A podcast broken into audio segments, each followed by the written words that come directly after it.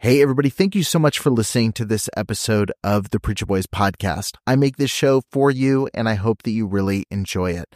I have a lot of people that ask me how they can support the show financially, and you can do that by heading over to patreon.com slash preacherboys. You're going to get access to exclusive content, including early releases of episodes. I've got a couple episodes right now that have been released at least a month early over on Patreon. You've got access to things like unique merch, depending on what tier you join, and you get access to some behind the scenes content that I'm posting within the group. So head over to patreon.com slash preacherboys and become a member over there today. Every single supporter helps make this show a little bit more possible, especially as I continue to add additional episodes and content every single week. Thank you so much for tuning in. Let's get back to the show. Trigger warning. This podcast contains descriptions of various abusive situations. Listener discretion is advised. You are listening to the Preacher Boys Podcast, a podcast shedding light on decades of mental, physical, and sexual abuse within the independent fundamental Baptist movement. The testimonies shared on this podcast are told from the personal experience and perspective of the survivors. Not all legal outcomes are known or final. Any suspect is presumed innocent until proven guilty in the court of law.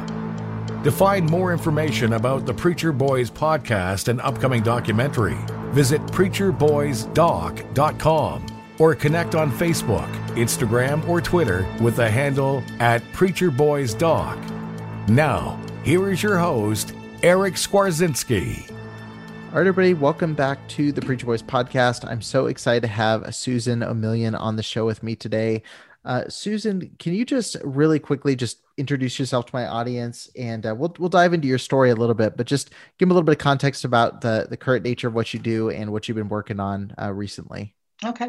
Um, so I am an attorney. I don't currently practice in a conventional way, but that's my background. So currently, what I do is work with uh, um, mostly women survivors, um, domestic violence, sexual assault, um, uh, different kinds of abuse. Sometimes I have women who have been sexually harassed at work, and I've devised a workshop that I call My Avenging Angel Workshops.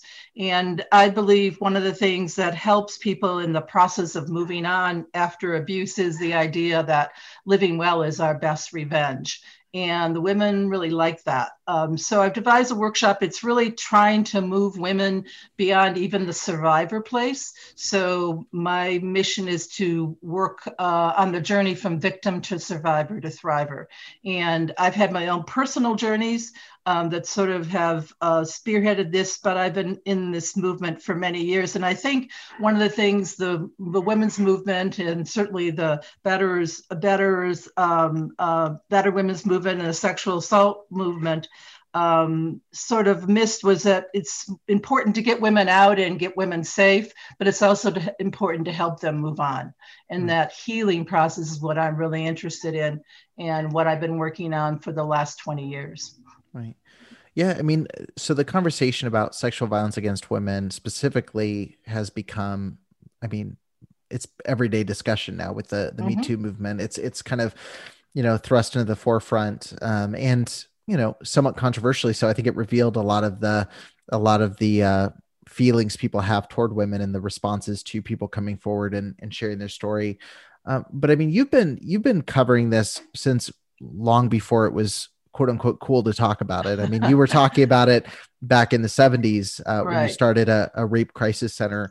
Um, can you talk about what got you started on that journey and kind of what the response during that time period where it was a lot, I mean, it was a lot less of a discussion, if there was any discussion at all, uh, kind of how that got started? Well, probably the thing that got me involved the most, and I and I don't know exactly. I have I never had any of these personal experiences. Even my parents were kind of worried about it in the beginning, like, "Why are you doing this?" Um, I think it was the women's movement, and you have to go back to the um, I was in I was in college. I started college in uh, the late '60s, '69. Just um, I went to a two year. I went to a community college for the first two years, and then in '69 I went to the University of Michigan, which is a very large school in in in, in Michigan where I was born and raised. And um, the women's movement at the time was just beginning to understand um, the personal is political. There were people like Gloria Steinem. We were all just in this little, this you know, little um, uh, incubator of information, and um, we were all women who were were getting career, were getting really good education.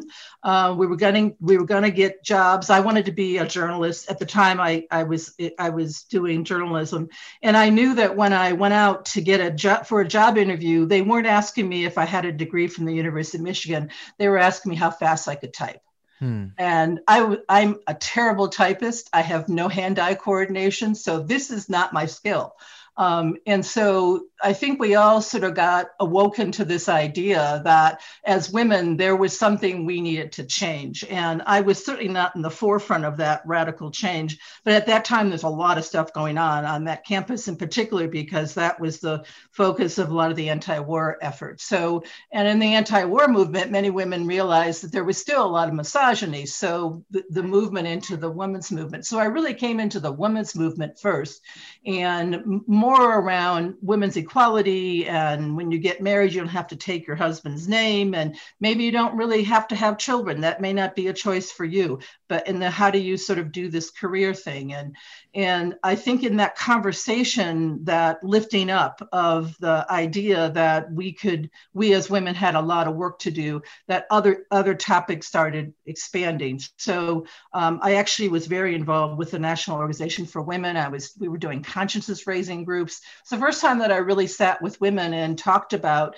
our experiences. And one of the things i think about in my life i was born and i shouldn't say this because giving away my age, but I was born in 1949. So the first 10 years of my life was in the 1950s, which was a mm-hmm. very um, you know, women were, were very subordinate and, and subjugated in that that time. It was, you know, women, you know, Ozzie and Harriet, women were get married and have babies and and and and forget about a career. You're going to be a housewife. Um, and then I, in the second 10 years of my life, I was in the 60s and 70s where everything was like wild and crazy with sex, drugs, and rock and roll. And so I still have that feeling I have one foot in one generation and one foot in the other, but that the second generation is really where I thought this is the work that I want to do. I also wanted to go to law school from a very, very young age, but I didn't know any women lawyers. There were no women lawyers um, around. And so slowly I got the idea. I was, at first, I was going to, coming out of the 50s, I was going to marry a lawyer. Mm. that would, you know, that would get me where I wanted to go. Um, but that I didn't do that. So I thought I have to go to law school. And that was another big step for me. It, about that time, going back to the sexual assault um, and also the domestic violence movement, people started, women started having in basements of churches uh, what they called the rape, um, the speakouts, and they had women come in and start telling their stories. Hmm. Not so much domestic violence, but definitely sexual assault. And I was reading about that. Those are people that I admired, um, people who were um, really pushing the issue out. And so when I started um, uh, working on this issue, uh, with a couple of friends who were social workers. I had graduated and I started doing some journalism. I actually was working for a while as a, the women's editor of a newspaper, which was shows you how long ago that was. Mm-hmm. And and I started writing even in in that moment started writing about other stories about women. My editor, who was a woman, wasn't happy with me. She kept saying to me, "Where are these radical people, you know, in our community? Why are they right. talking about not changing their name when they got married?" And I'm like, "Well, they're they're living right down the street here." So that just really and then when i got to law school i really began to realize that and one of the shining moments of my law school which was difficult to get people to focus on women's law there is that i remember very distinctly reading a law case about a, a woman attorney who was um, suing on behalf of a man to deal with sex discrimination in the Social Security Administration. And years later, I figured out that was Ruth Bader Ginsburg. Mm, wow. um, so then I got really inspired that there are women lawyers who were doing this, taking up these cases. And I think I started the sexual assault crisis service with a couple of friends in the social work area while I was still in law school. And then, um, and then when I got out of law school, I decided to take a job at a legal aid service, legal aid uh, society in another part of Michigan. And the domestic violence shelter had just opened up that year. And so, with some of the domestic violence shelter workers who were all women who were just trying to figure out what to do here, um, as, the, as an attorney doing family law, I, I sort of teamed up with the um, women who were the uh, victim advocates, and we started doing, really started educating the um, judges and other attorneys about, um, and I think Michigan at that time had just passed the restraining order law. Hmm. And so we were going to court and asking the judges to sign these restraining orders. And the judges are like, is this like something I can do? I mean, they didn't even know anything about hmm. it. Um, and so that just, it, it was kind of like a, um, you know, when the snowball is rolling down the hill and it just keeps picking up more right. and more steam. Um, and then I eventually came here to Connecticut to, to work. I wanted to work for a women's public interest law firm. I wanted to focus on sex discrimination law. Sexual harassment was just coming on the horizon and started doing a lot of education and writing about that. That's when I wrote my first book, actually. Um, so I think, you know, that was interesting. The question you asked me, you have to kind of see it as it was rolling out. Right. And so when we hit the Me Too movement, it's like, wow, I never dreamed we'd have conversations across right. all kinds of spectrums about this issue. Um, I mean, I, I was hoping for that, but the idea back in the early 60s is that we're just going to try to figure out the little pieces here and see if we can find a few, you know, I used to say if we could find five people to sit in a room that knew something about domestic violence, it was a good day. Yeah. Um, and now we've got police talking about it and judges talking about it and you know and and and now we got the pandemic talking about it so i think that's really um, the process has been one where there's been more and more recognition that these are people these victims are people that need to be dealt with and our systems need to provide that help. Right right.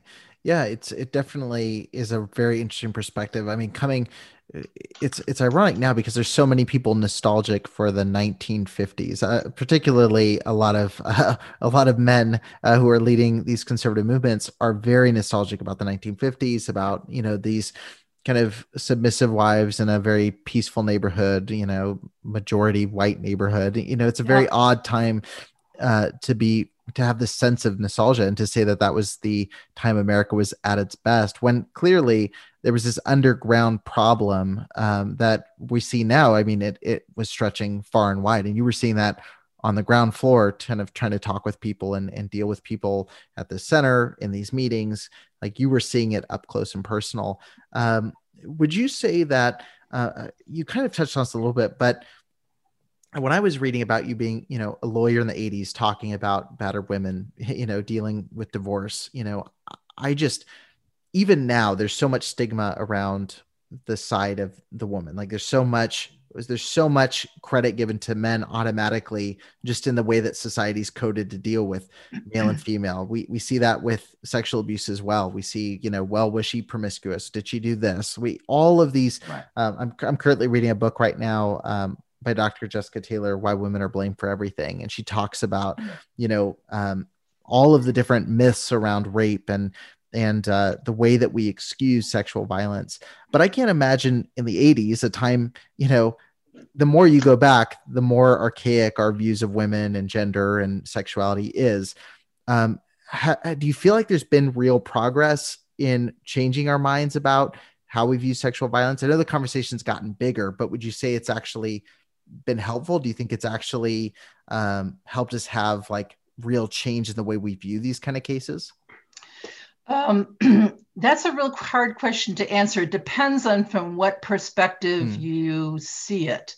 Um, I think there's been, like I said before, there's been, I can now get more than five people in a room who at least understand this issue. And it took us years to get police to talk about it. Mm. Um, I think one of the things that has really helped um, and I, I use the word helped, um, you know, sort of loosely.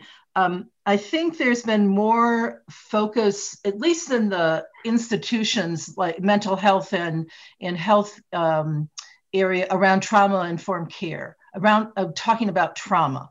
Mm. Um, and I think that is a helpful conversation. I, not to deny that we have misogyny and patriarchy right. underneath all of this, um, and and racism and you know all the isms. Um, but I think that we, if to elevate it a bit, that to understand that trauma has been, and this is interesting in terms of the Black Lives Matter movement, they're talking about institutional um, trauma, um, historic trauma, generational trauma. Um, and the idea that we're starting to see it, I should say we, some of us who are a little more hmm. highly, um, uh, highly placed, I guess, um, I think that's the conversation that's pushed this out a little bit. I, I do believe there is still a lot of women blaming about it, but I think for many people, particularly in the helping fields, that's no longer the conversation. I think it's a personal conversation between you and your therapist. I still get women who tell me that their therapists, sometimes even women therapists, will say to them, "Well, you know, you're to blame for all this," and so mm-hmm. it's still it's still sort of there, um, and they're trying to get them to see that there's some things they do that they've been they've been institutionally been doing or they've been taught to do, like um, uh, like people pleasing, which is one of the things, but I think it was really clear to me that we really haven't solved this problem. For about 15 years um, after after my niece was murdered, I started doing batterer intervention programs. I started working with men, and um, mostly young men in their 20s, 30s, sometimes a little older, who've been arrested for low levels of domestic violence, um, pushing and shoving. Um, uh, you know, um, not, not attempted murder or whatever. But um, I remember I had this young man come in. Uh, he, he was very young. And, and the first I usually ask in the group, you know, why did you, uh, why are you here? And he said, well, you know, I got arrested for, you know, uh, um, uh, uh, pushing and shoving my girlfriend and you know and he said but I, I, really shouldn't be here and i said why and he, he said um, I really thought she, I thought she would submit, be submissive. I thought she would submit to what I wanted. Hmm. And I said to him, "How how old are you?" Because I'm thinking I'm talking to somebody from the 16th century, you know. Right. And he was only 19, and the guys in the group were like, "Oh boy, you know, don't t- don't talk about submission to her." But I I realized that it wasn't necessarily about that we had changed everything. Yeah, we had changed something, but there were still people that were in these these uh, uh, thought um, patterns. And I think he genuinely did not know um, that uh, in a relationship you had a compromise. So there, you know, he was just young. But the idea that there's still this this I, I, guess the word is patriarchy, misogyny, but but in some cases we still haven't figured out what the relationship should be between men and women, and and it also sort of goes into if you if and I've worked with some gay male couples or uh, or lesbian couples, it also goes into those relationships. So I think if we start to think about it as it, this is a trauma history, and that we all, you know, there are those who create tra- trauma uh, situations, and there are those who help to. But I think we're still we still are as a society trying to figure out what is this trauma, how does it impact people, and what do we do about it. Hmm. And I thought that the answer might be to get to the people who are causing the trauma. That's true. But I also think that in working with the people who've been traumatized, that we still really haven't figured out how to sort all this out. Um, you know, and and when I asked the guys who were in my, in most cases in my offender program uh, groups, what their childhood was like, they would usually tell me that there was domestic violence or child abuse going on. Yeah. So then we get back to is this a learned behavior? Is this a, something else, or is it learned in a in a personal setting, and then the um, all the you know the isms of the world get thrown on top of it, um, all the misogyny and patriarchy, or are we all just trying to struggle through to figure out what are these relationships and how do we treat each other i think that men are socialized and women are socialized in such a way that we have to go against our socialization mm. to be good people and mm. that seems a little crazy like okay. why are we socializing people this way socializing women to be a little bit more meek and a little bit more you know standoffish and and how do women deal with the biology that they're nurturers but also they can be strong women? And right. how do men deal with the biology that they are strong people but they all can be, can be gentle?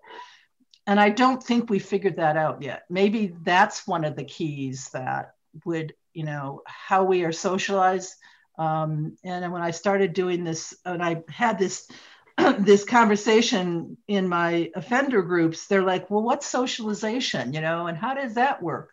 And a lot of my guys had been raised in um, on in street gangs, yeah. so they had a whole violence behind them, um, and kind of that ma- macho kind of thing. So, don't you think that men are socialized in kind of a crazy way? And that women are socialized in kind of a crazy way and then we have to go against the socialization sometimes. Right. Well that that's something that um, i had mentioned that book and i actually have it on my desk. That's why i keep thinking about it but I, i'm reading through it right now and and the idea of you know i mean women being blamed. You see victim blaming happen in the me too movement a ton. Mm-hmm. um, but that's kind of the that's kind of the the thesis of the book is that we're socialized to believe these myths about specifically right. about uh, rape and, and abuse that you know we we tend to fault on fault the victim. We tend to side with the abuser. And a lot of it just coming from you know the way that we were taught to view men and women. She talks about um i just had the page here but she talks about like different forms of sexism. So like even going into um, she mentions benevolent sexism, where sexism appears positive or traditional, but it patronizes women to make them weaker or helpless. Um, she talks about uh, uh, this is this is really interesting. This is one thing I wanted to bring up. This has been recognized that some of traditional gender role characteristics of femininity are contradictory. Women are expected to be submissive and passive in sex, and yet simultaneously expected to control and preserve sexual activity. They're socialized to be emo- emotional, nurturing, and submissive to men, but also responsible for limiting, causing, and controlling men's sexual behaviors. And um, and and even it dives into what what kind of blew my mind is the way that we talk about sexual assault traditionally and even before the me too movement when we talk about it is don't go out uh, you know alone at night. Don't go to these kind of parties. Don't drink too much alcohol. Right. all of our all of our preventative methods were on the side of the victim. And so right. when someone is assaulted what they tend to think is if i behave differently they're already programmed that i did something wrong. I missed one of those steps. And uh, one last quote that i just saw the other day was men tend to use rape myths to excuse or minimize sexual violence, but women tend to use rape myths to deny their personal vulnerability. So there's women want to believe when they hear a story of a of a horrible rape that happens across town, they want to believe, oh, I wouldn't have gone to that part of town. I wouldn't have drank that much. But all of the, all that does is negate the responsibility of the abuser to not act in an abusive way. But our, our campaigns are always centered around, you know, why the victim did something wrong. Right. I think in the in the battered women's movement, the question has always been, and there's some really good men who are articulating this, um, is that you know the question is why didn't she leave? Why didn't she mm, leave? And the yeah. question is never like why does he do that? Right. You know? right. I mean, um, you know, in the child welfare um, uh, institutions for many, many years, if there was a domestic violence going on between the, the mother and father and the children were exposed, they would pull the children or, or punish the mother. They would never go after the guy. You know, yeah. even if he had a restraining order, they would no go never go enforce this restraining order and get him out of the house. Yeah. So there's this real, yeah, there's a real sense that we haven't figured out um, and when you put that into the institutions, like the police have the power, yeah. um, you know, until recently, um, and well, in the 80s, I think it was, there's a lawsuit here in Connecticut that, you know, um, where a woman almost was killed because she, the police wouldn't arrest her husband who was beating her while the police were there. Mm that mandated you know arrest um, here in here in Connecticut and then around around the country. Um, we ha- really haven't figured out what the institutions that are supposed to protect us are supposed to do. And the women I know who have uh, police officers mm-hmm. as husbands. Um, and they are extremely, extremely violent with their wives. Um, they will tell you in a minute you know the institution of the police uh, institutions or the or the the paramilitariness of police institutions or the military really enforce that. So i think we're still struggling with what is that you know and i guess this is an exercise that i've done regularly with the guys in my offender groups was uh, you know what is a real man? Uh, mm. what, and and what's the man box you got yourself stuck into? Um, and and it's not serving you because because you aren't strong you know independent um, you know you're you have emotional they used to say to me you know well why are women so emotional you know they have too many emotions and i'm like well no they have the same amount of emotions that you do you've been socialized not to show those emotions right. except for anger hmm. and you're angry when you're happy and you're angry when you're sad and you're angry when you're confused and that's the emotion you were allowed to show and that will usually get you arrested in some situations. Um, but so, but you were socialized that way, and I still get men who tell me that they were socialized that boys don't cry. Yeah, yeah.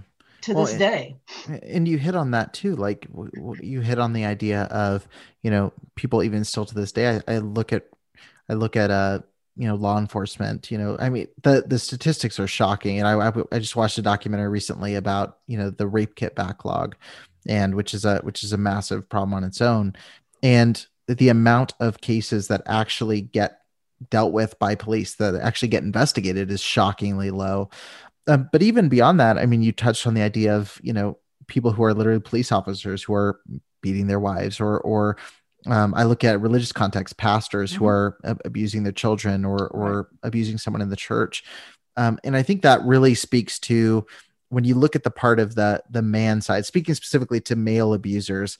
Uh, what I see a lot of times is the people who are abusive are in these positions of some kind of public power. So, like police officer, pastor, coach, teacher, and that's what they're kind of using to to you know enact these abuses on their on their and, victims. and no one believes it because they have this public persona you right. know, he's a nice guy he's so brilliant you know he's a great lawyer. How, why would he be you know you, you can't accuse him of that.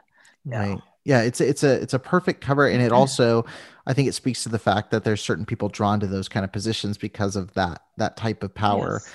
Um and and well we're seeing that in the um, excuse me we're seeing that in some of in the uh george floyd some of the uh the really egregious um not that they aren't all egregious but um the ones that have been most publicly um, shown about the kind of men uh, men that um, had even had uh, brutality cases brought against them and they're still in the police force right um, and the ability to keep to that institution sort of keeps it going yeah. um, for better or worse. Right.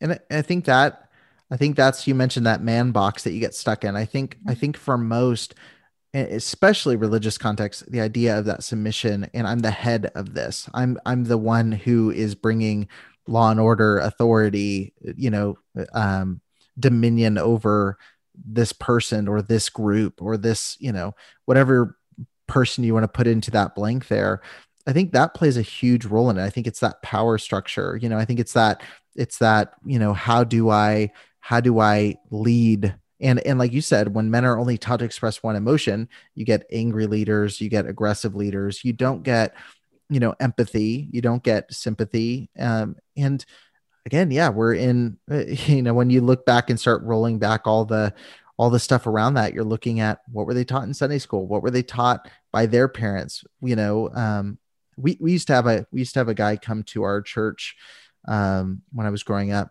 and my mom my mom absolutely hated when he would come, um, but he would always talk about his relationship with his dad, and he would he would joke about it, but he would say, you know, my dad would, you know, throw me through walls, my dad would, you know, beat me, my dad, um, you know, timeout was how long I was unconscious. You've probably heard jokes like that from from guys, and and you know, but he would always say like, you know, I'm not saying that's okay, but look how I turned out. I turned out fine. Right. And it was clear he didn't. It was clear that that's not normal. That's not okay.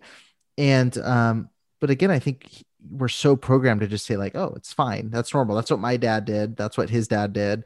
And, you know, this is really the first real, I feel, generational break where there's some kind of change in the way men at large are starting to have these discussions, but there's still plenty more to do. I mean, well, I, I think one thing that men have done in, in the current generations, uh, men who are in their 20s and 30s, is they've become much more engaged in the parenting role. Yeah. Um, um, my father worked 10 hour days, seven days a week. He had one day off every other week. Um, he was engaged, but I can't say that he was. Um, he was present in our life all the time, you know. Um, I look at my young, my my nieces and nephews who have relationships with children, whole different kind of parenting. I mean, they're really engaged, and you see a lot more men doing that.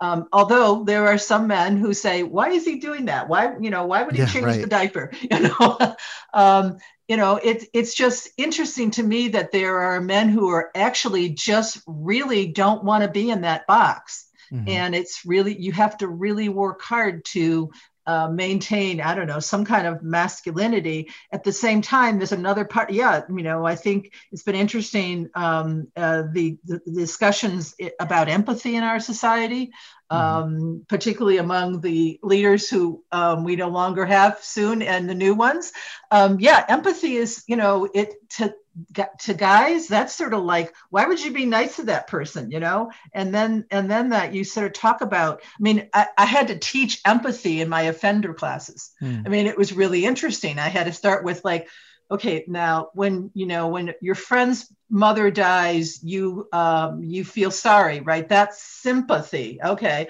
And then you know if you if somebody does, does really something really bad to you and you forgive them that's forgiveness. But there's something in between called empathy. And mm. and the only way i could sort of get them to start thinking about it not that they didn't have an instinct about it but had been so trounced down was to say okay understanding is the is the middle ground and that's called standing in somebody's shoes. Hmm. and to have them start to think about that. And sometimes they'd actually act in a way that was empathetic but they didn't know it. So we had to identify it. Like that time when your girlfriend you know she was really upset because her mother was sick and you you know took care of her and you made dinner that night and you took care of the kids that was empathy oh okay that's great so right. just even you know i don't know if you can teach it but i don't know that we don't have it i just i think that men are socialized once again to not go there yeah. uh, or if it's they do suppression. they consider yeah they see it's weak yeah. you know yeah. i don't want to be weak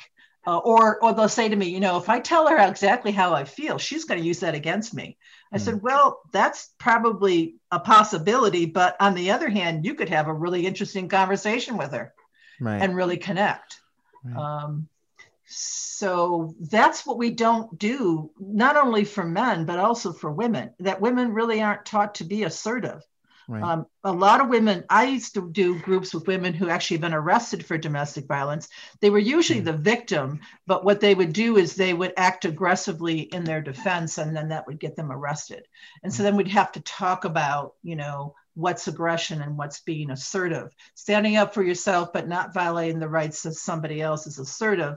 Aggressive is just going for it, and who cares who gets hurt, as long as you get what you want. Yeah. Um, and and women aren't taught to be they're either taught to be passive or aggressive. Right. Assertive is not. More young women are doing that. You know, it's interesting to talk to young women these days because they have a, a much stronger sense of themselves, but they also don't. They also see the world is not quite with them yet. Mm-hmm. Um, and uh, when I first was an attorney, you know, um, coming out of law school and you know trying to get a job, there were still many kinds of law that were that were closed to women. Mostly family law was open. Um, hmm. Criminal defense work was not considered what women should do. Um, and but you'll see more and more women in that place. Uh, the new vice president Kamala was a prosecutor. That was not a role women played um, because of those ideas that women were, you know, either not aggressive enough or, um, um, you know, couldn't do the job or they'd be exposed to these terrible things. We still haven't figured, so we've sort of gotten rid of the maybe the outside worse examples of patriarchy, but we're now coming into what is it that um, is it you know what's the roles of men and women and can in fact there be um, biological and gender differences, um, you know, but they can be shared in a human across the across the board. Right. So it doesn't. Uh, it's so then if men respect women and women understand that that respect is there, then could we no longer have sexual assault or domestic violence? I don't know. No, right. Well, that's an interesting question right now, right? Is we've got this conversation going, we've got the awareness and the exposure. I would say, I would say that's been the the 2010s has been a late 2010s has been like worldwide exposure to this, um, or at least national exposure to this.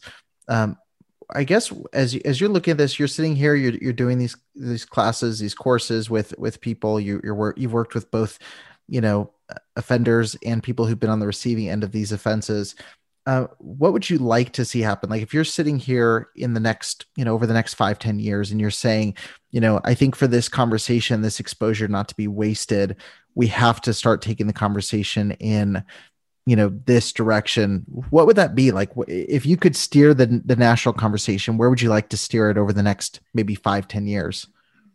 Well i've been on this kick lately about the continuum of care um, which mm. to me means that we don't have enough pieces in place to well there's i think there's two parts to that. One is what will we do to stop the violence? And what can we do with the violence that we can't stop? How do we get people moving through it more quickly so they don't have long-term traumatic experiences? And i have some women in my group who are in their 70s and 80s uh, age wise and i do not the impact the long-term impact of what I call what's now called polyvictimization. They've had a number of victimizations.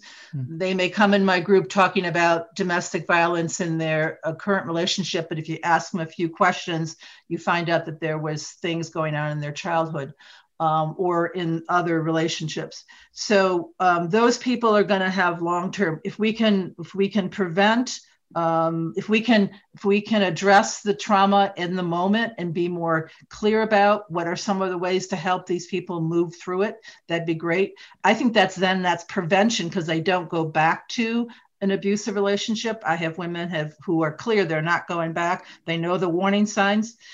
The the uh, that's a prevention for them as victims but then the issue is how do we deal with the people who are offending? Um, some of it's the way that I we start about socialization. What's been interesting in the um, uh, coming out of the Black Lives Matter, the defund the police, which I think I agree is kind of a dumb word, but the idea that we do some kind of criminal justice reform. Yeah.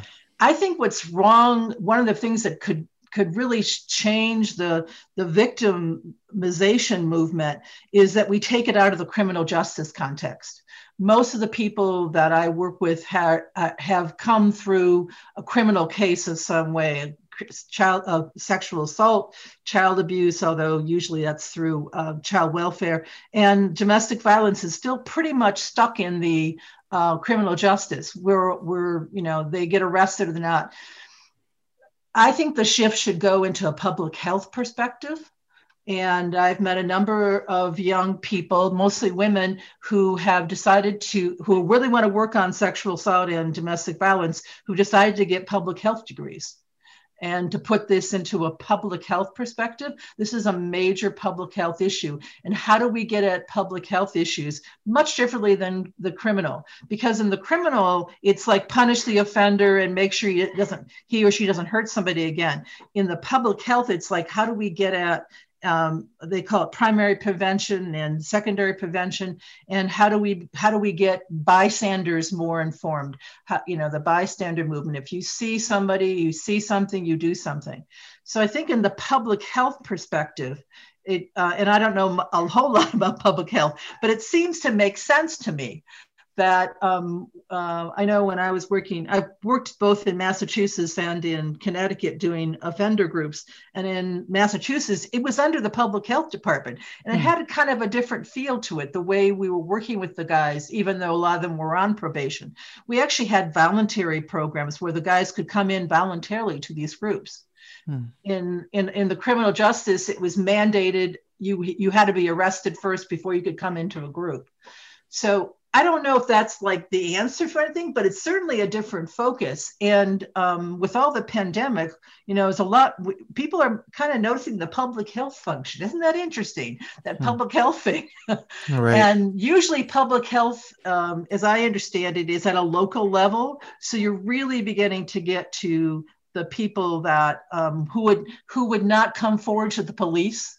You know, there's so many women who won't report, or if they do report, they regret it yeah. um, because they're putting themselves into this whole victim blaming thing. But in a public health perspective, it's like talking to your doctor or to the school nurse about something, and mm. and he or she is going to help you. So I. Th- I think we're going to see a movement towards that. It's already moving a bit, um, it'd be interesting to see what the Biden administration might do because Joe Biden was so active when he was the vice president under President Obama uh, on violence against women. It'd be interesting to see what the violence against women authorization will look like, where the funding is going to go. Mm-hmm. Right now, the funding has been going in general to victim services, mostly through uh, prosecutors' offices and yeah. crisis intervention, somewhat to colleges where a lot of this stuff really needs to be dealt with. Um, my niece was murdered on a campus, a college campus, and there was no education going on there at all. So the idea that we might make a little bit of a, I think it's already happening, but I don't think it's been um, funded that way. Yeah. And um, that would take it out of institutions like churches and polices and polices and, and courts a bit. Although it's appropriate to be there if that right. offender needs to be prosecuted to stop the to be incentivized to stop. But yeah. is that the is that the best way to deal with trauma? Right. And well, I think what you're getting at too is the um, the way that we deal with this has been reactive. Like it's been, how do we treat it once it happens? And I mean, at that point, for all intents and purposes, I mean, obviously there's work to be done in recovery. There's things that that can be done, but at that point, it's too late. The, the crime happened. the The damage was done, and it, and you can never go back to a complete reset. Like this is how things were before it took place. I think it's the same way our healthcare system has functioned in the country for so long has been when someone gets very, very sick, then they have to be treated. Right. But we're spending way more money doing that than if we prevent preventative treatments are much cheaper. Um, I was just listening to a to a doctor talking through that mm-hmm. exact thing. He was saying we wait till someone has the heart attack. It's right. so much cheaper to do preventative care, take steps, diet, like all of that is going to save thousands hundreds of thousands, millions of dollars long term. Um, but but with with abuse cases, most pastors are calling. I get calls from pastors asking for resources and things. I'm getting calls after something happens or right. after they find out some something happened. That's when they're calling and laying out a process.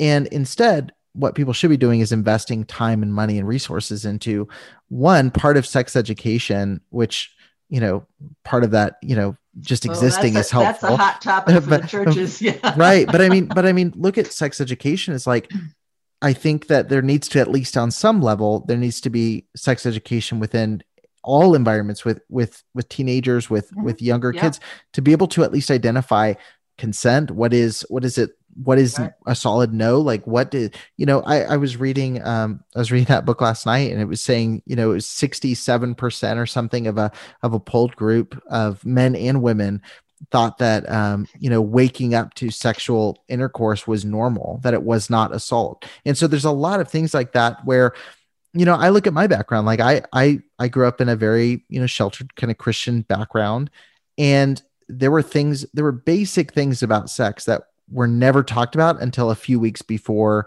you get married. And right. there's just not enough information that, that, to uh, know. Cana conference or whatever, right. yeah. Right. And so it, it's one of those things where I, I, agree with you. I think in the I think definitely still if someone, you know, if someone commits a rape, if someone, you know, does something like that, there needs to be legal action that happens against them. Right. But I think like you said, just sitting down with there's a lot of people who are abusive who are being accidentally abusive. They're doing learned behaviors. They're doing things that right.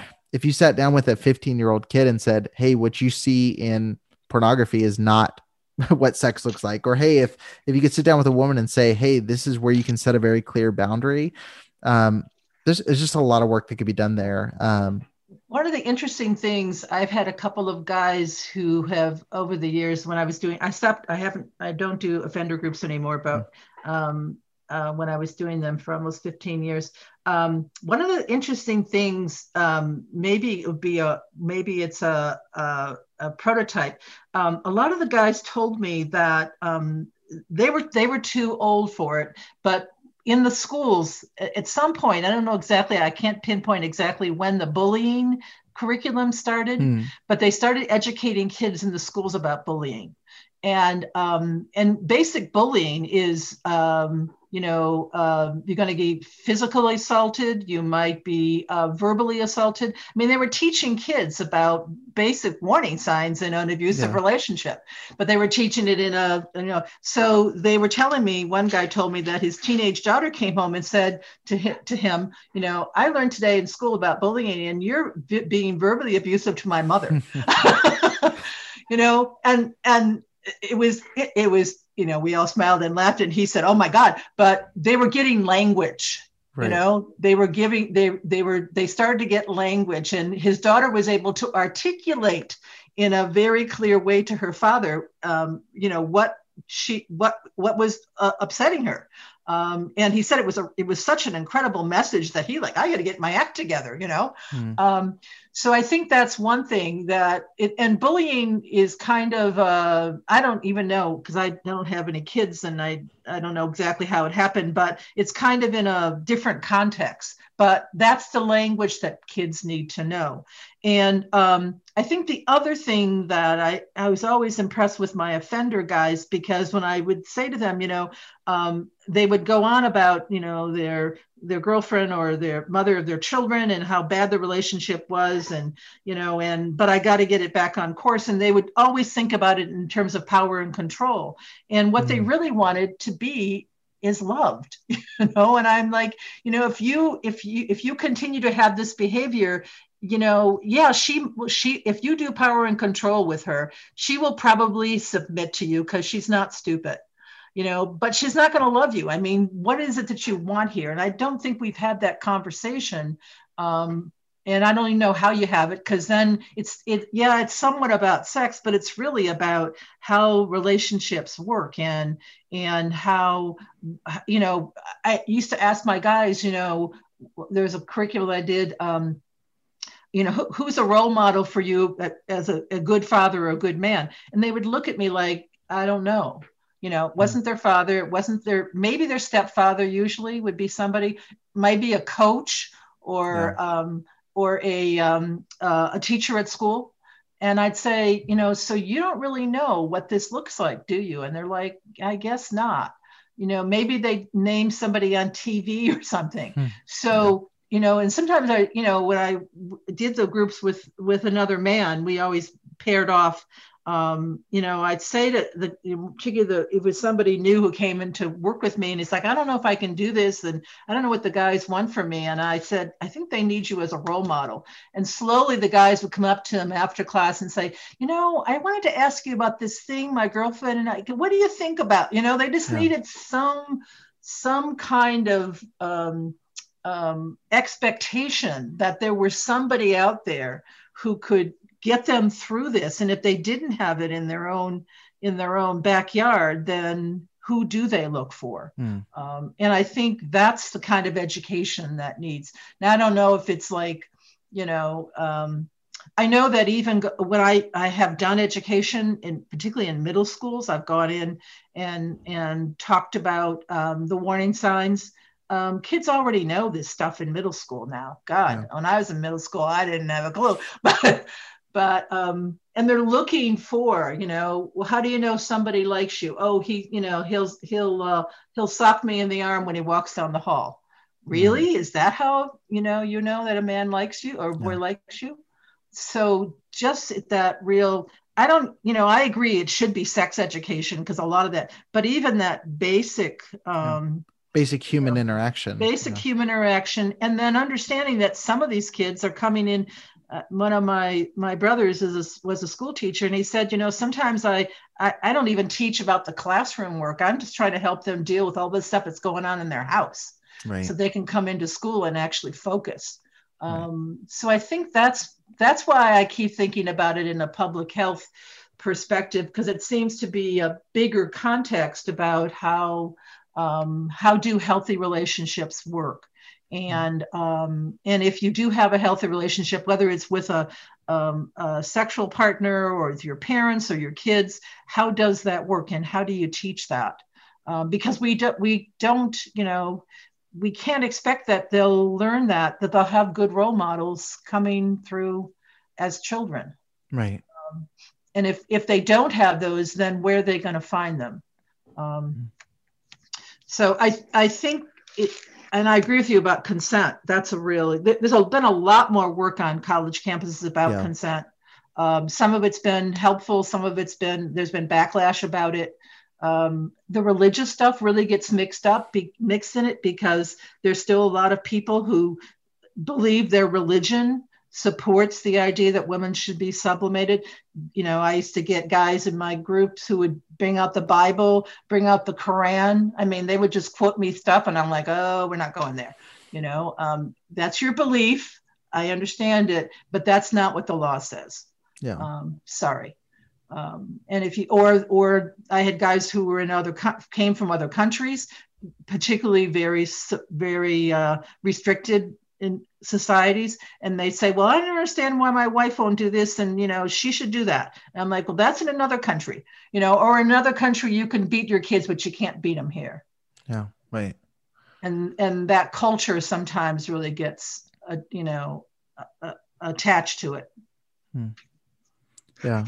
No i mean i i think what we reveal is like even in this conversation like there's so much that needs to be done. There's so many avenues to take. And like you said there's a lot a lot of it the fact that we're even having the conversation is great. Um, but like you said with the college campus thing um, i was just i was just looking at some uh, some information about that and like the the uh, you know all of the different controversy and how to deal with it what how to label all these different things how to address each of these different issues but so much of it is happening for the first time in these last few years and so there's a lot of messy messy work being done a lot of i think it's important but it's it's just messy trying to trying to work through it um, I, I, do want to before we before we wrap i do want to mm-hmm. give you a chance to talk about some of the work you've been doing um, i know you've been doing the my avenging angel workshops mm-hmm. and have been doing great work with with women who are um, survivors of abuse. Can you can you just talk about that and let people know if they wanted to get connected or, or get plugged into that, how they could do so? Sure. So um, my work has been really around that journey from victim to survivor to thriver.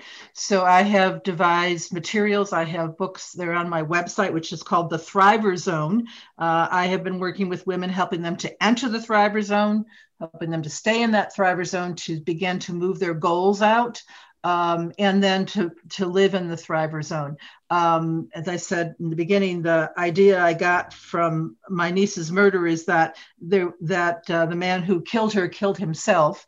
He was mm. her he was her ex boyfriend. So I didn't have a chance to avenge it. So I wanted to. I got the quote: "Living well is the best revenge." That's what he didn't he didn't want for my niece, obviously, and he didn't even want for my family or for me personally. Um, so the idea that um, there is a there's a journey beyond all of this, and um, trying to bring a part of you that's been untouched by all of it, which is really the the basis of a lot of trauma work.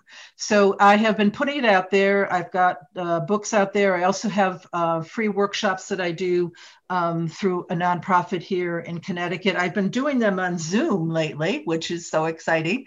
So right. I've actually been getting women from other parts of the country. There seems to be a real dearth of information and a real um, enthusiasm by the women who have gone through crisis intervention programs and have. Um, um, have gotten great, great services, victim advocacy, victim assistance, but they want to keep moving. And that's really where I've tuned in. So I'm hoping that, you know, we'll keep the movement going and to get this continuum of care to really serve not only women, but also um, men and, and, and also serve their children, which uh, to try to break that generational cycle of violence. Right. right. Oh, so thriverzone.com awesome. is my, um, my website and you can get all the information there. Awesome. Yeah, definitely check that out. Just go to thriverzone.com. And Susan, thank you so much for all the work you've been doing for for all this time. I mean, st- you know, starting back with the crisis center now, you know, I mean, you've you've really been at this fight for for quite some time, and I really appreciate all the all the effort and time and and just wisdom that you've you put into this conversation for so long. Well, thank you. Well, thank you for your work, and thank you. As a man, you are a great role model. Keep going. I appreciate that. Thank you. Thanks. Bye bye. Thank you for listening to the Preacher Boys podcast. If you appreciated the content on the show, please leave a review on iTunes and don't forget to connect with us on Facebook, Instagram, or Twitter with the handle at Preacher Boys Doc. Additional information can always be found on preacherboysdoc.com. Prescription products require completion of an online medication consultation with an independent healthcare provider through the LifeMD platform and are only available if prescribed. Subscription required. Individual results may vary. Additional restrictions apply at lifemd.com. Read all warnings before using GLP 1s. Side effects may include a risk of thyroid C cell tumors. Do not use GLP 1s if you or your family have a history of thyroid cancer. If you've struggled for years to lose weight and have given up hope, did you know you can now access GLP 1 prescription medications through LifeMD? LifeMD is now offering eligible patients online access to GLP 1s, the breakthrough prescription medication that can help you lose body fat and weight. Listen to what people are saying. You just take your shot. It doesn't feel like you're on a diet. What I wasn't expecting it to do was to shut off the food noise. This was life altering. And if I can do it, I feel like anybody can do it. And here's the best part your insurance may cover 100% of the cost of your medication. So go to trylifemd.com to have your eligibility checked right now. Get started today at trylifemd.com. That's T R Y L I F E M D.com. Save big on brunch for mom, all in the Kroger app. Get 16 ounce packs of flavorful Angus 90% lean ground sirloin for $4.99 each with a digital coupon. Then buy two get two free on 12 packs of delicious Coca Cola, Pepsi, or 7UP, all with your card. Shop these deals at your local Kroger today or tap the screen now to download the Kroger app to save big today. Kroger, fresh for everyone. Prices and product availability subject to change. Restrictions apply. See site for details.